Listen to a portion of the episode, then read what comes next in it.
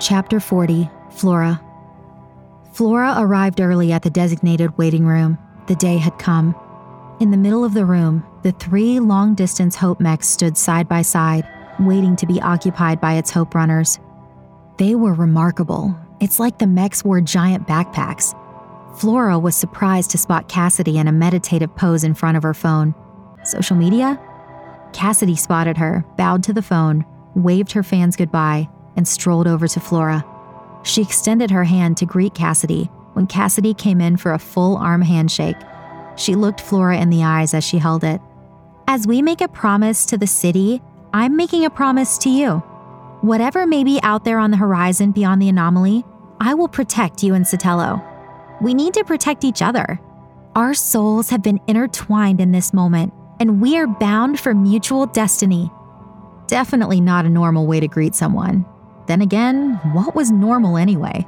Flora was about to run into the horizon to an unknown fate with two people she hardly knew. She reciprocated regardless and held Cassidy's arm tighter in return. You have my promise too. Cassidy released her arm and bowed. They donned their suits and packed their belongings into the Hope mechs when Sotelo burst into the room. All right, ladies, ready for some running? Flora rolled her eyes. She didn't exactly like Sotelo, but after he threw himself off the skyscraper, she wondered how much of his exterior was just insecurities. Maybe that's why he was so good in a mech. He had been wearing an emotional shell his entire life, heir to the Emmer Empire, protecting himself. Are you sure you'll be able to keep up? Flora joked. Hey, listen, you'll eat my dust out there, Sotelo tried to retort. Listen, soulmates, no competition. We're in this together. Cassidy injected. She walked up to Sotelo, did the same arm grip shake, and recited the same promise. Sotelo was taken aback, peering at Flora with slight worry in his eyes. He let go of the uncomfortable grip and hesitantly recited the promise. Flora hoped Argent was here. She would have at least lent some semblance of familiarity. Sotelo and Cassidy were entirely different people. This would be its own challenge. It's bizarre that they had not even been briefed on how to work and run together. It's almost as if the city didn't actually care for the Hope Runners. Flora chuckled. Such was the constant pendulum of doubt and certainty. A long siren went off. The TV changed to the mayor. Citizens, we're glad you are here, the mayor said behind a fortified glass structure. It has been the best of times and the worst of times. In times such as these, we endeavor to keep pushing forward. As you know, through a heroic compromise, Argent Winslow has willingly relinquished her opportunity to run in order to expedite our salvation. In this extraordinary circumstance, she is to be ordained as a ceremonial Hope Runner, precisely for her bravery. The Hope Runners are selfless public servants, and Argent's actions speak volumes to that. In times like these, we realize what we can gain but also realize what we stand to lose if we don't ensure the entire city is united. This will be an uphill battle, but today, we can put a small step forward by uniting behind our Hope Runners. Cheers roared through the city. Flora could hear it reverberating through their room next to the great roundabout. An attendant peered in and gestured for them to get ready. They climbed into their long distance Hope mechs. This was it. A door slowly slid open in front of them. We welcome your three Hope Runners Flora Kygo, Cassidy Kim, and Sotelo Emmer. They marched out slowly, waving to the city. Cheers went up. Flora looked up and could see people sitting on top of the skyscrapers. Palma was up there somewhere. The sun was low on the horizon and it reflected its way through the city towards them. They marched the covered gridlock towards the edge of the city, taking a slow victory lap through all the neighborhoods. Far into the distance, the gridlock snaked into a promise. At the gate, Sotelo was up first. He turned around and gave his speech to the city. He took a deep breath. Citizens of Gridlock, I stand here today not as a citizen of our beautiful city, but as a beacon of hope. I stand to serve.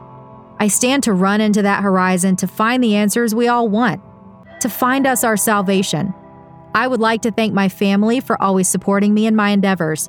To my tribute, Pren Emmer, my father, I will be back, I promise. Above all else, this one's for you. To those who lost loved ones in the horrible attack, we promise to bring you hope to ease your grief. Finally, from the penthouses to the mid levels to the trunks, Let us all keep hope in our hearts. We all one day will shed the gridlock from our souls and be free. I'm not a man of many words. I will let my actions speak for me. To gridlock! Sotelo raised his arms into the air. The city raised their key fobs in return and executed a giant unk unk together. Sotelo turned around and lunged through the dome gate. Cassidy came up to the podium. Citizens of Gridlock, fellow souls, how fortunate are we to live through these times? We have the opportunity not only to save our world, but also to savor it. When we have to say goodbye, we recognize what we took for granted. All this resonant energy is a privilege. However, all of this could soon fade. It's all temporary. One day, we could all say goodbye. Goodbye to our daughters, to our sons, to our brothers, to our sisters, mothers, fathers, cousins, friends, communities. Even the divisions we now have in this city, we would be sad to lose because the last thing to go is our common humanity. The orphan from the trunks would have to say goodbye to the city official in the skyscraper. The official in the skyscraper would have to say goodbye to the artist in the mid levels. We will have to say goodbye each day. So today, I say goodbye to all of you so that we don't have to say goodbye anymore. I am one through many. I am a hope runner, but only through you. Thank you. I will do my duty, I promise to Gridlock. Cassidy bowed and then raised her arm in the air. The citizens of Gridlock raised their key fobs in return and echoed it with an unk unk. Cassidy vaulted through the dome gate. Finally, it was Flora. She took a deep breath. The entire city would listen. Friends, family, mother, citizens, I have a confession. I've always wanted answers, but I never truly believed in hope. It felt absurd, unreal, and meaningless. I ran because I believed that in doing so, I could see my father again. He could tell me why he left. There was no hope in that. Deep down, it was closer to revenge. I was angry, and that consumed me. It almost ruined me. I almost did not stand here today because of it. It all changed when the pendulum swung in the other direction, when I ran not just for myself, but for others for all of you, but also one woman in particular, my mother. I had to protect her because I knew the truth. This truth burned a hole in me when I realized that ultimately I had no choice. And in that revelation, I realized that my feelings weren't at odds with each other. We can pursue answers in the face of uncertainty. We can feel hope, even when it sometimes feels absurd. We can fall in love, yet ridicule its control over us. We can be sincere, yet recognize the many ironies apparent in our existence. I will run into that horizon with both fear and hope on my back. I am scared, but I'm excited. I wasn't supposed to be here, yet here I am. Argent Winslow, you mean more to me than you can imagine. Thank you. The city cheered. Flora took it all in. To my mother, when you wake up, I want you to know that your support was the most important part of why I'm here today. I promise that I will get your letter to Father. He was ultimately correct. I didn't understand it then, but I understand it now. River Kygo said that hope is a choice. It's a choice to change our perspective. Multiple things can be true. While I will be away, I hope you all too can learn to feel it all at once, to accept the uncertainties, yet continue pushing for the survival of our grand city and its way of life, from the trunks to the gridlock to the mid levels to the penthouses, mixed in all its beautiful absurdity. Hope. Flora took a deep breath once more. This truth that I discovered, the reason I had to protect my mother, is a truth that you all need to know. In doing so, you too can choose.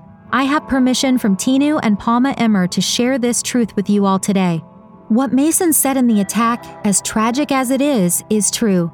The Emmers for decades have indeed been manipulating the public car markets in their favor using a bandwidth limiter.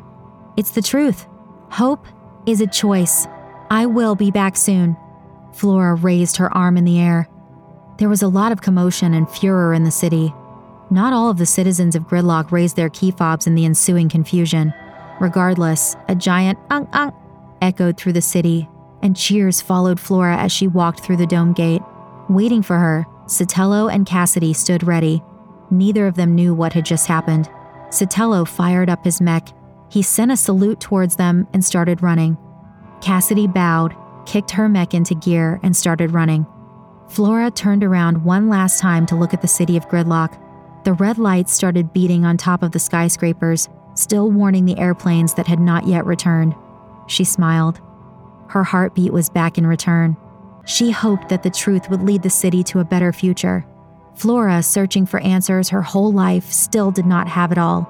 And yet, the city just received an answer to a question they didn't have. Ironic.